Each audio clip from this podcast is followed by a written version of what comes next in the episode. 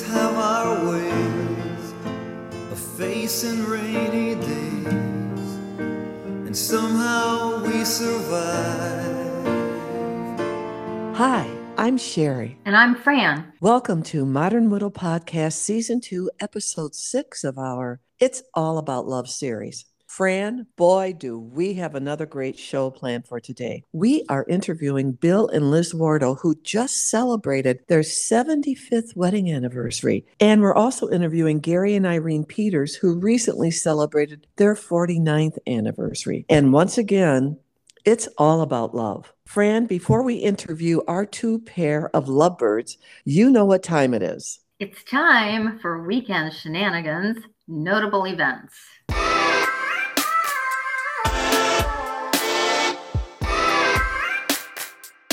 And why don't you go first? Okay, well, um, I think our listeners kind of knew that you and I were both uh, going to be traveling, and both entailed air travel. I my trip was to Pennsylvania, so after spending six days in Pennsylvania, it was time to head back to Michigan. Now I have to go from one small airport to another small airport, connecting through Chicago O'Hare. My flight from Pennsylvania to Chicago was delayed due to weather which is understandable, but it was going to arrive too late to make my connection to South Bend. So, okay, uh, now I'm going to get into South Bend about 11:30 at night instead of 9:30.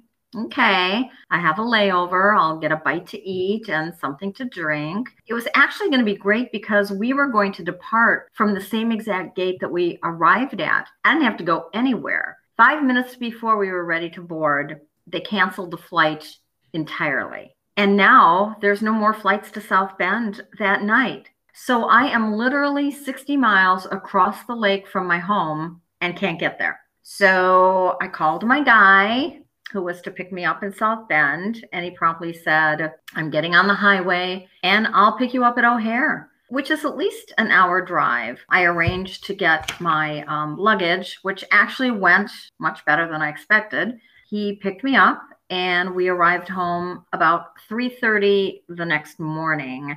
Um, needless to say, he is a great guy, and I slept 12 hours. Wow. Yeah. I had an airport experience that I'm not going to talk about this week, but I might talk about it in a later episode. on my way to and from Arizona. Well, you got to have more shenanigans than that right now.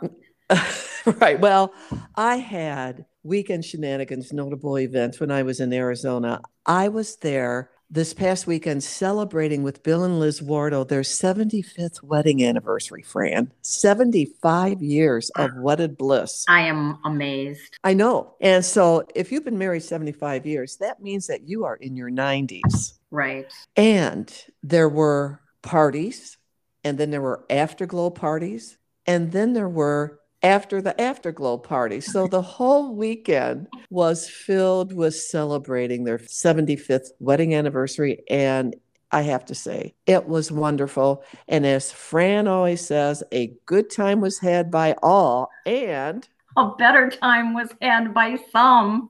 there you go. and that's our weekend shenanigans notable events.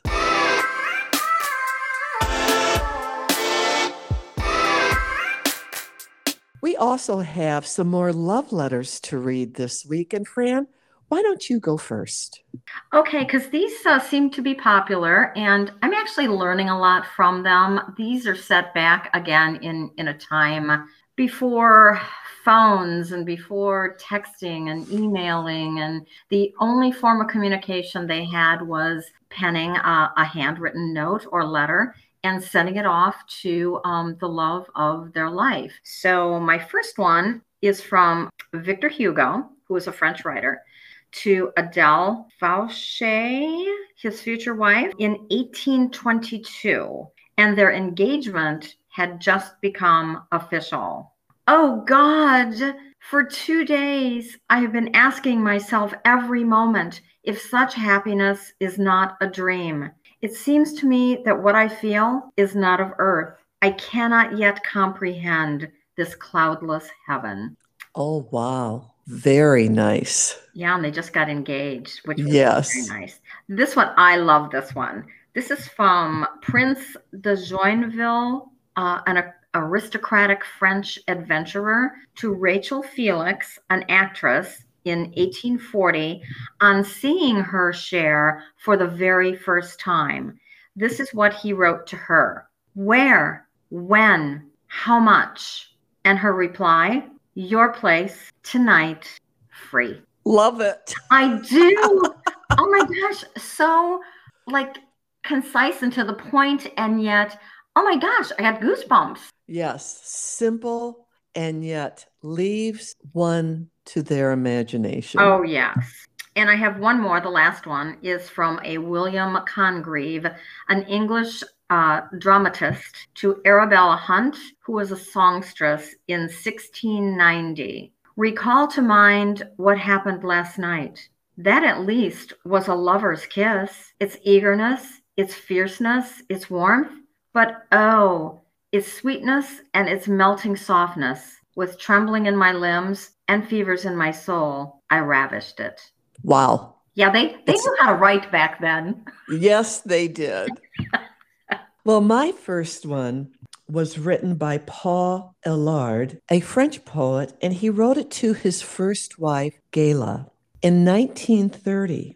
And they married in 1917. They separated in 1930 and they were divorced in 1932. She went on to marry Salvador Dali in 1934. Paul married twice after Gala, but he continued to be fascinated with her until his death in 1952. He wrote, Everything you do souses me, terrifies me, tortures me, elates me. Everything you do is perfect. Oh my. and he didn't he didn't die that long ago. This is like No, he no, this is in the 1900, 1950 and wow. she was married to Salvador Dali. My wow. God. Wow. Hmm. Here's another one, just one sentence from Alexander Pushkin, who's a Russian poet, to Anna Kern in 1825. Speak to me of love. I thirst for it. Very nice. Yes. Very nice. And we want to once again encourage our listeners to write their loved one a love letter this week. As you can see, it doesn't have to be long. Some of the ones that we read were just one sentence. And once again, who wouldn't enjoy getting a love letter, Fran? Absolutely. Absolutely. We are honored having Bill and Liz Wardell with us today as part of Modern Widow Podcast. Bill and Liz just celebrated their 75th wedding anniversary. And all I can say to that is, wow, can you imagine 75 years? They are going to share their love story with us, which started in 1943 during World War II. Bill and Liz, welcome to Modern Widow Podcast. Well, thank you very much. Hey, 75 years has gone quickly. Oh, really have. That is so sweet to hear. We would so enjoy hearing your love story, where your love story started, how your love story started, and how you met. So please tell us about the Bill and Liz Wardell love story. Well, I earned my living playing music. But when you go in the army, they don't pay any attention to that. I wound up in a Glider Field Artillery Battalion in Camp Mackall, North Carolina, but fortunately got transferred into the band, which uh, I say fortunately, that's the way I earned my living and certainly was much more enjoyable being in the service doing that. Well, we were playing for a dance one night when I say band, I should point out that the Army has a big band, but then within the Army, there are little bands for dancing and stuff like that and entertainment. And uh, I was in one of those. It was a 17 piece band, same instrumentation as Glenn Miller four saxes, four trumpets. Uh, I won't go on with that. It was a great band. And they used to, excuse me, they used to truck these gals from the local area into the, into all chaperoned, of course, and, and I mean truck. They use army truck to bring them in to dance with the GIs and the in the service clubs on a regular schedule. They had these dances for hundreds of guys in there, and the gals came in and danced with them. This was going on one night. I was playing in the band. The gals' uh, restroom was backstage. So when they left the restroom, they had to go across the stage to the dance floor to get with the guys again. Well, they had to naturally go among the band, and they two of these gals saw the piano player, which is me. They didn't think he was doing very much, so they stopped to gawk, and well, we took a break. When we took a break, we started talking, and I started talking to the one who became my wife. And uh, of course, that was a moment that uh, I didn't know about at the time that, it, that that was going to develop like that, but it was a great moment, and it went on from there. That was the beginning. And where were you stationed at this time? That was in North Carolina, Camp Mackall, North Carolina, near Aberdeen, eight miles from her home.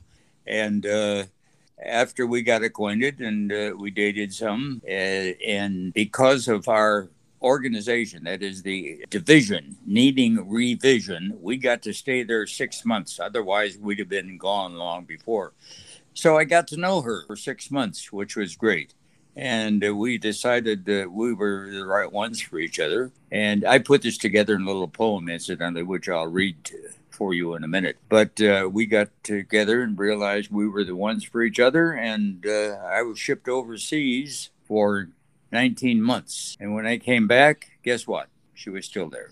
And, uh, oh. and, and where were you? Where did you go when you went overseas? I spent most of the war. In, I, immediately we went to uh, England, of course, and then uh, Germany, and then France. I'm not Germany, but uh, England, and then France. And I spent most of the war in France. And you were still in the band. You were part of the. No, as a matter of fact, no. They because of the revision of this division, they broke up the band of all things. All of the guys in the band were musicians. Uh, about of the 36, there were about 30 of, of them that were professional musicians, and really did not get the kind of training they should have gotten to be infantrymen. When they decided to change this division, they broke up the band. They sent us over as infantry replacements. I had never yet seen an M1 rifle. And we were to be in a six week refresher course and then sent to combat. And uh, here we are over there go- learning all of these in- infantry requirements. And one night, a buddy of mine, a trumpet player, and I went to town and heard a band playing, a small group playing, as we did when we were locally in North Carolina. We stopped to talk to the sergeant as he took a break. He was the trumpet player, lead trumpet player in the band, and uh, asked him, you know, where, what are you with? Who's, what's the band, and so forth. And he told us that the general had wanted a band, so he put together a group. If you blew a horn or even blew your nose in high school, you were in the band. so most of them weren't, very good, but they had a band and were looking for musicians. And we told them, we got 30 of them over here, uh, you know, that would love to be in, uh, in a band. And uh, he took down their names. And the next morning, when we're ready for a 25 mile hike, and incidentally, we're just two weeks from going into combat. Uh, this buddy of mine and I uh, made this contact, told him about all these good musicians back there. And the next morning, when we fell out for formation, why my name was called. They put me on a train. It was about a 15 minute train ride, and I found myself in front of the band and got talking to the band director. And he asked me to play. I should explain, they wanted me for a piano player. An army band, uh, of course, doesn't uh, have a piano player in it, but they have the small bands within the big bands and needs piano players.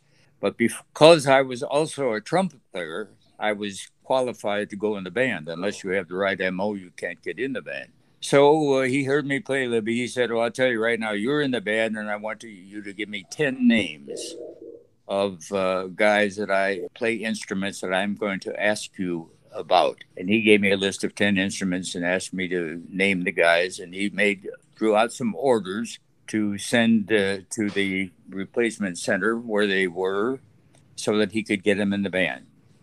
Well, unfortunately, they left for combat a few days before the orders got there. So these guys never got in the band. But because I had been uh, one of them to get out there and discover them. I was fortunate enough to have been transferred into their band and spent the rest of the war there, fulfilling the functions that band has to uh, fulfill. And very, very fortunate, and of course, very glad that I was able to do that because these guys were in combat and it wasn't pleasant. Pleasant. Some of them did not come back. Well, that's very sad. But while you were over in Europe, how did you and Liz remain connected? Well, when we left, we said we'd uh, we'd keep in touch, but we didn't know how much we'd keep in touch. I wrote every day. Guess what? She did too. We hadn't planned it that way, but that's the way it happened. Many a letter did I write in a what you would call a pup tent, a little half by half and half. I forget what they call them actually. With a candle, I wrote many a letter that way at nighttime with a candle. I would go 30 days not hearing from her she'd go 30 days not hearing from me, and then we'd get 30 letters. That's the way it went. That's the way it went for 19 months. Oh, well, speaking of writing letters, Fran and I, in our previous segment, we read love letters from long ago. And Bill, I know you wrote a love letter poem to Liz on your 60th wedding anniversary, and you updated it and read it again on your 75th celebration. And I hope you would share that with our audience. Okay, I didn't really write it again, but uh, I just took a couple of excerpts from the one I did for the 61st because I thought it expressed most accurately the way I feel about her. You see, I'm going to keep her. Just because I've had her for 75 years, not enough. I'm going to keep her longer than that. Very cute. That, yeah, that that that's right. That was a funny. I'm sorry about that. All right. This is uh, one of uh, hundreds that I've written, and uh, it's sort of the way I did whatever when when I was emceeing an event or something in my uh, career of, of, doing that sort of thing. I would al- always usually write some kind of a verse to, I don't know, liven things up or whatever. But anyway, here is the one that you requested me to read for the 75th. I should tell you right now, uh, uh, quickly, that uh, my dear bride's nickname is Buck. So when I talk about Buck, I'm talking about her. I was one of thousands of guys at Camp Mackall, NC, playing in the band one night. This is what happened to me. It was a night in 43, and I'll remember it all my life because at that time, unknown to me, I'd met my future wife. You see, two young girls stopped by to watch the band play on the stage, and neither were musicians. nor were they yet of age. Betty Blue was one of them, and her companion's name was Buck. It was Buck that I was chatting with, and that was pure good luck. So we dated lots before I shipped to France in World War II.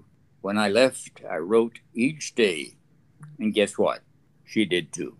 I was gone for 19 months to distant wartime France, and while she remained near Camp Mackall, and those GIs that loved to dance. But I had no fear. I knew she'd be there when this horrible thing was done. We'd meet and plan for that great day, October 01. And that we did. We were joined as one, and one would always be. It worked quite well, as you can see, with that dancing girl and me. Buck brought to earth four daughters. Of course, I helped in that chore. The four of them had 13 kids and the 13 had 20 more. Course, an awful lot that happened during those early married years. We spent seven years with music. We loved it. That was clear. Every year was coast to coast, enjoying every mile, new friends, 40 states. And it lasted quite a while. But then came school for Barbara. She had arrived at age six, so the traveling sure was over. But we had the perfect fix. 30 years in radio, also on TV. Sure it was a good life for Elizabeth and me. The kids grew up, an empty house, my bride wants more to do. Well, Triton College needed her, a secretary, like very few, but then she's good at all she does. At this time, again, I'll go to the verse that I wrote for our 60th. I can't say it better, I know. My darling wife, it's hard to see from 100,000 guys that you'd pick a guy like me. Are you quite sure that was wise? but I'm so very glad you did. And I thank the Lord each night for your true and gentle love. You've done it all just right. And that was for the 75th. Absolutely a beautiful tribute to not we're, only we're, we're working on the 76th. Good. And I hope many, many more. Before we close for today, are there any words of advice you would like to share with our audience on how to have a long, lasting, loving marriage? Well, number one is you have to really be in love. You really have to love and care for the person you married. And when you love someone, you want to do anything you can to please them and make them happy. If you know that there's something that they might like, you do it. I think it's that simple. When both do that, really care about what the other person would enjoy, take action. Beautifully said. Bill and Liz, thank you so much. This has truly been an honor having you on our show. Well, Shirley, thank you, uh, Sherry, very much. It just sort of takes me back to many years in broadcasting, and I'm ready to go. Let's okay. plan on the let's plan on the 80th anniversary. That is a deal.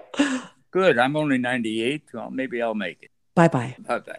We also want to welcome to our show today another pair of lovebirds, Gary and Irene Peters, who have been married for 49 years. Now, this is a very special interview for me because Gary is my brother and Irene is my sister in law, and I love them both dearly. But there is also another connection. Renee is Bill and Liz's daughter, which makes Gary their son in law. Gary and Irene will share their love story with us today. Gary and Irene, welcome to Modern Widow Podcast. Thank you. Hi, Sherry. Hi, Fran. Hi, Gary and Renee. And Renee, is it okay if we call you Renee? That's what everyone calls me. Okay, let's start the interview. First of all, I want to offer my congratulations and happiness Renee, to your mom and dad. I just had the chance to watch uh, one of the videos that you posted of your dad playing uh, songs for your mom. He's 98, which is pretty unbelievable. Um, he is an amazing, accomplished pianist. And uh, like I said in my post, it, it gave me goosebumps and I, I had a lump in my throat. That being said, congratulations to you two on celebrating 49 years together, which again is in this day and age is absolutely uh, amazing. Um, my parents were married for 50 years, and just the thought that someone, uh, a, a pair, a couple of my peers, you and Gary, are now celebrating 49, going on 50. It's amazing I know a lot of that has to do with um, good health, but there's an awful lot more that goes into it than, than that. Than that, I'm going to give you some questions. Uh, you can decide if one or the other of you want to answer it, or if both of you want to answer it. Okay. Okay. Okay. So the first is how and where did you meet, and how did that meeting turn into your first real date? Well, uh, I'll, I'll, answer that because uh, as as Sherry knows, uh, we uh, were raised on a small inland lake in Southwest Michigan, and my brother and I, my sister, and our and some of the other neighbors, uh, we were on that lake from morning until dusk every day. And in the summer of 1965, uh, while we're water skiing and enjoying the life on a on a small lake in Michigan. It, it, couldn't happen. There weren't that many kids on the lake that were our age, and all of a sudden, two girls showed up on the dock at a at a campsite that was just up the road from us. And if I remember right, I was water skiing, and I, I thought I would show off a little bit because I wanted. It's true. I wanted him to know who I was, but uh, I do remember that uh, after we after we got done skiing, which was very quickly after that, was seeing them, my brother and I, and I believe it was Bob Rice, we kind of motored the boat over to the dock to see who these girls were, and there was Renee and her friend Debbie from Chicago. It was very nice to have a sister that was their same age because I believe they could use as an excuse to come down to the house, and and uh, that would give me more opportunity to get to know Renee. So that was the summer of 1965. I was 14, and I, Rainey was 12 when I met her. So soon thereafter, July 4th of that, that year, she turned 13, which made her legal. sort of. Legal to ski with the neighbors. Well, how did that progress uh, to the point that you actually went out on a real date? Well, that it would be a couple years uh, before we really went on a date from that. It was 1965. And uh, of course, as you know, uh, Rush Lake, the small lake we lived on, was uh, not near any major city. And so for, for the summer of 65 and the summer of 66, uh, we just enjoyed each other's company uh, Weekends on the weekends, Hmm. summer weekends with the group. uh, with the group. It wasn't just us; it was always with uh, our friends across the lake uh, and reading with her friend and Sherry. It was a it was a small group, maybe six, seven, eight people, uh, uh, kids at the same time. But we did enjoy. Uh, I I believe I taught her how to water ski. I didn't teach her. I did not have to teach her how to swim. She was a fantastic swimmer. We did enjoy going up to the campsite where the they would stay. And I do remember doing slow dances back then. You know, we didn't. I didn't do fast dancing back then, but we did do slow dancing. And I, I remember the one song we liked to dance to was "Save Your Heart for Me." So By uh, Jerry Lewis. by Gary Lewis. Oh, Lewis. Gary Lewis. Yeah, yeah, Gary Lewis. Yes. So that's what we did for two summers. Uh, and I do remember that I always felt uh, extremely sad come Labor Day because we would not see each other until the next, probably next Memorial Day. So it was a whole year Wow. basically of uh, not seeing uh, someone I really cared for.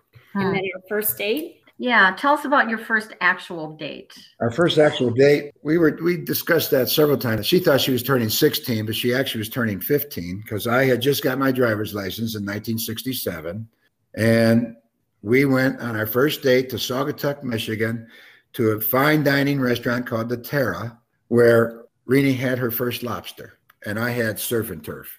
And I really, I mean, for that, I was working on a farm, so buying surf and turf and lobster at the Terra restaurant was probably the entire summer's uh, income for me. uh, also paying for the gas to get up there to Saugatuck from our, our small uh, small lake and home in Hartford, Michigan. Well, the Terra, the Terra was beautiful. It was a gorgeous restaurant, and I had seen it many times because our parents would drive by. But I I just wanted to take Renee there, and I took her there on her 15th birthday. And I had never been on a date before. I Oh. technically wasn't allowed to date till I was 16. And to this day, I'm not sure my parents know I went there. well, they will after this podcast. Right. You, you that it was you hadn't dated you hadn't dated till No. then. and they allowed me to go up every weekend with my best friend. Um, they knew them well, and everything was innocent and sweet. And um, and then there was the state, which kind of made things official. Although nothing ever happened, and I think we that's almost how the summer ended. But it was it's a very wonderful memory for me because it really was my first date, and to have lobster, I'd never had it before. So you And were impressed. He impressed you. Yes, I have a I have a question for you. Uh, during the school year when you didn't see each other, did you write letters back and forth? Yeah, I was going to ask the same thing. I think we did, We in the beginning, but then we both got caught up in our own um, high school lives, which were busy. And no, we really did not communicate much throughout those years until summer came again. In the beginning, I think because we were so young.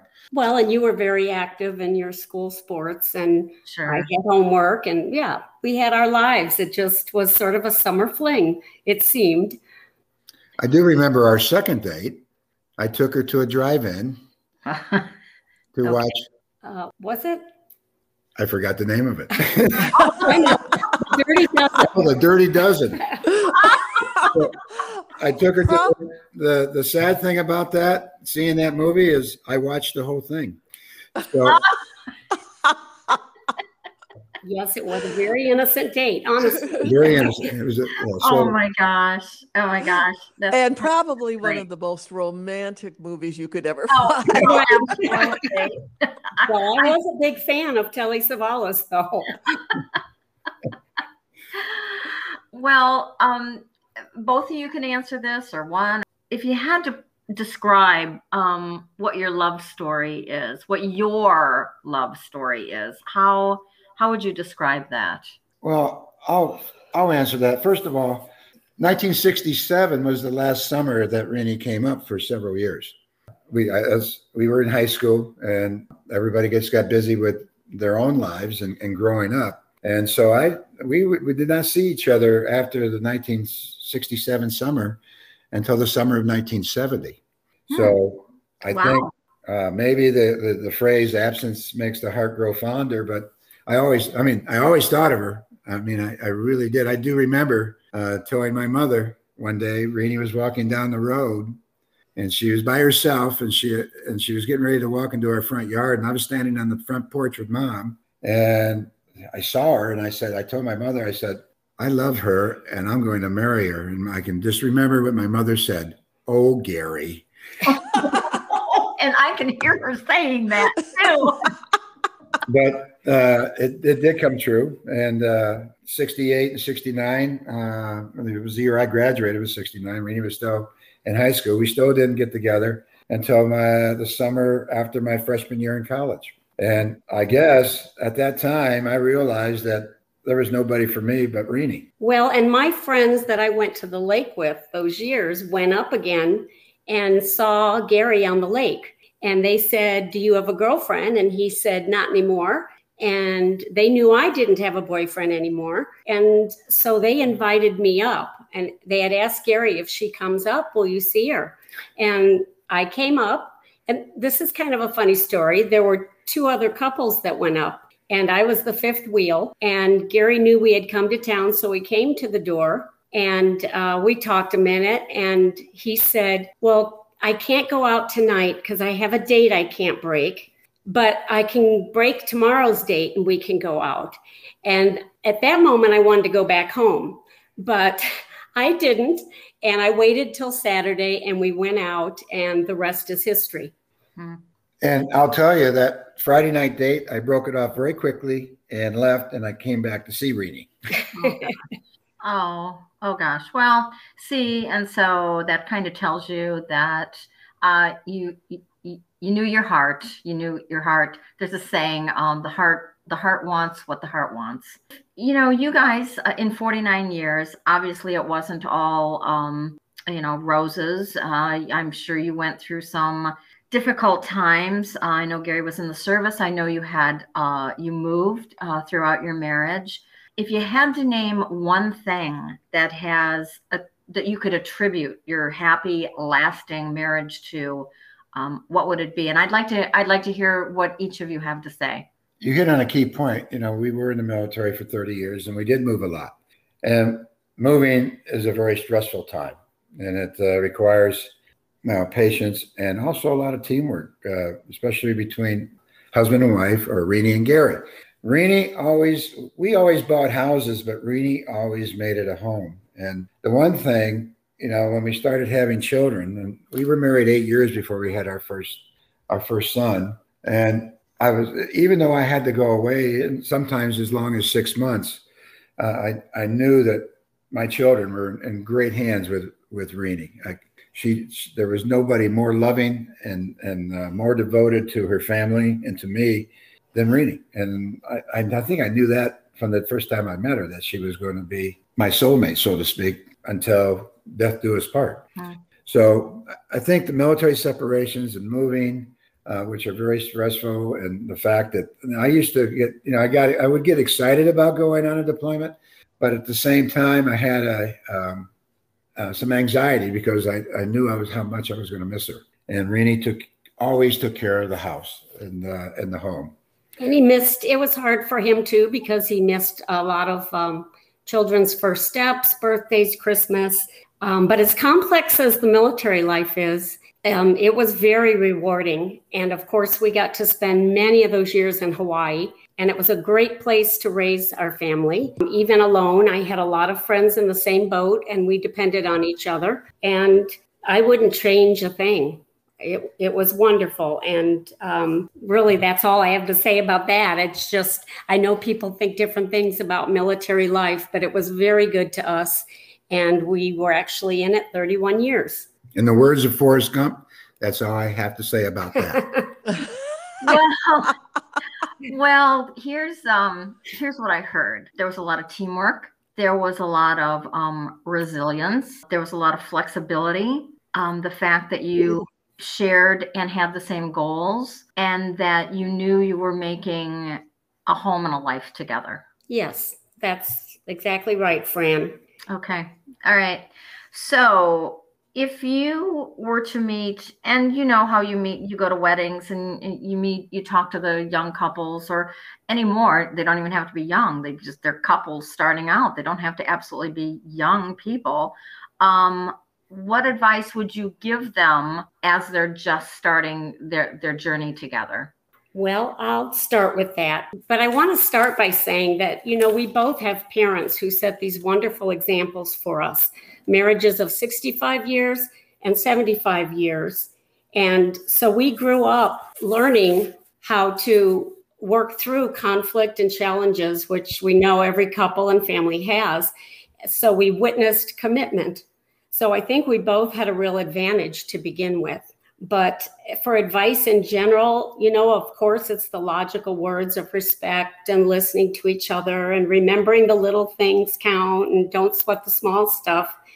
But for me, the best advice I could give is to keep it fun and to laugh a lot. Yeah. You know, when I met Gary, he had a lot of wonderful characteristics, and the sense of humor is really what drew me in. And I'd have to say that's really what carried us through a lot of hard times, whether it was family illnesses or crises, you know, children, all the things you have. So having a good sense of humor and making life fun. And Gary has certainly kept that going for me. my advice uh, would be I, I, mean, I agree completely with Rainey, is that uh, I love her because she laughs at me a lot. So I'm a funny guy. But yeah, we all know you're funny, Gary. but she brought up the point about my parents and her parents and their commitment to each other and the love they have for each other and I really want to pass that on to my children. Uh, I, I, want all my all my uh, three kids to have that same long-lasting relationship with with with a partner that you know bears the test of time. And I think the key to that is is never stop learning. I know how to love each other. I mean, I don't mean the touchy feely love. I'm just talking how how to become one with each other uh, through love and uh, so never stop learning how to take care of one another, how to cherish one another, how to love one another. Uh, I think those are that's the key. Once you stop learning, uh, then I think uh, the relationship can die. So I that's my whole goal is I just want to keep learning every day and uh, and show her how much I love her. Well, I, I, I think I made the comment to Jade that too many couples give up too soon too too easily. And you have to have that commitment to work through uh, the hard times to to find a way through and get through to the other side and and still love each other. And uh, you know it doesn't every single day doesn't have to be a high level of excitement. You know you get to that point in a long term relationship or marriage where um, you're just so comfortable, you're so content and you just you just want to be with that person. That's true. And and you know Fran and Sherry, while we we sat this morning going over things that might come up on this podcast and that was a really good lesson for us. We had to sit and talk and share and we're going to do this more often. I don't think we've done that where we've sat down and talked about the things that were important to us and we assumed it and we uh-huh. knew but this was a really good exercise for us and we're going to continue it. It's it's different when you hear those actual words being spoken by your partner. Right. And we have talked about telling each other your love story periodically. It's i find it just listening even though i kind of know your love story i was around. Not for everything thank god but but it's it's just makes me happy that you two are so happy. And it's all worth it. And tell talking about your love story periodically uh, it just brings you back to why you are still together. You're right sherry. And I, i'm going to tell you one other thing. It, the nicest words gary ever said to me that had the most impact was i want to grow old with you and I will never forget when he said it. It was at the exact moment it needed to be said. And that was, we're talking about affirmations. That was one that mm-hmm. meant everything to me. But, mm. you know, different things mean different things to other people, but that was very important to me. And I appreciate that. You're going to make me cry, Renee. oh, it's all fun. Come on over. I'm joking and Gary and Renee, thank you so much for being a part of our show today and for sharing your love story with our audience. I know everyone is going to appreciate this. Well, thanks for having us, Fran and Sherry. We enjoyed it. And Sherry, thank you for being there when Rainey was visiting so I could have a reason to see her. No problem. All these years later. Yes. yeah, this was this was great, Gary and Renee. Um, please again extend my well wishes to um, your mom and dad, Renee, and uh, I hope to see you guys soon. Okay, us too. Bye bye. Bye bye. You guys. We want to thank our executive producer for her continued expert advice and critiques of our podcast. Many thanks to Park North Studios for mixing our audio. And very special thanks to our guests, Bill and Liz Wardell, and Gary and Irene Peters for telling their love stories and making our podcast so informative and beneficial to our audience. Of course, we always want to thank you, our listeners, for tuning in and listening each week. If you would like to write a comment, our email address is modern.widow.podcast at gmail.com. Once again, modern.widow.podcast at gmail.com. You can listen to our podcast on the following apps Anchor, Spotify, Breakers, Pocket Cast, Radio Public, Apple Podcast, and Google Podcast. I'm Sherry. And I'm Fran. And next week, our friend Jay Julian returns for more about getting ready to get back out there. This week's quote comes from the well known actress Bette Davis. You will never be happier than you expect. To change your happiness, change your expectation. See you next week. Bye bye. It's like a diamond ring, it's a precious thing. And we never want to lose it. It's like a favorite song that we love to sing. Every time we hear the music, and we're in this love together. We got the kind that lasts forever.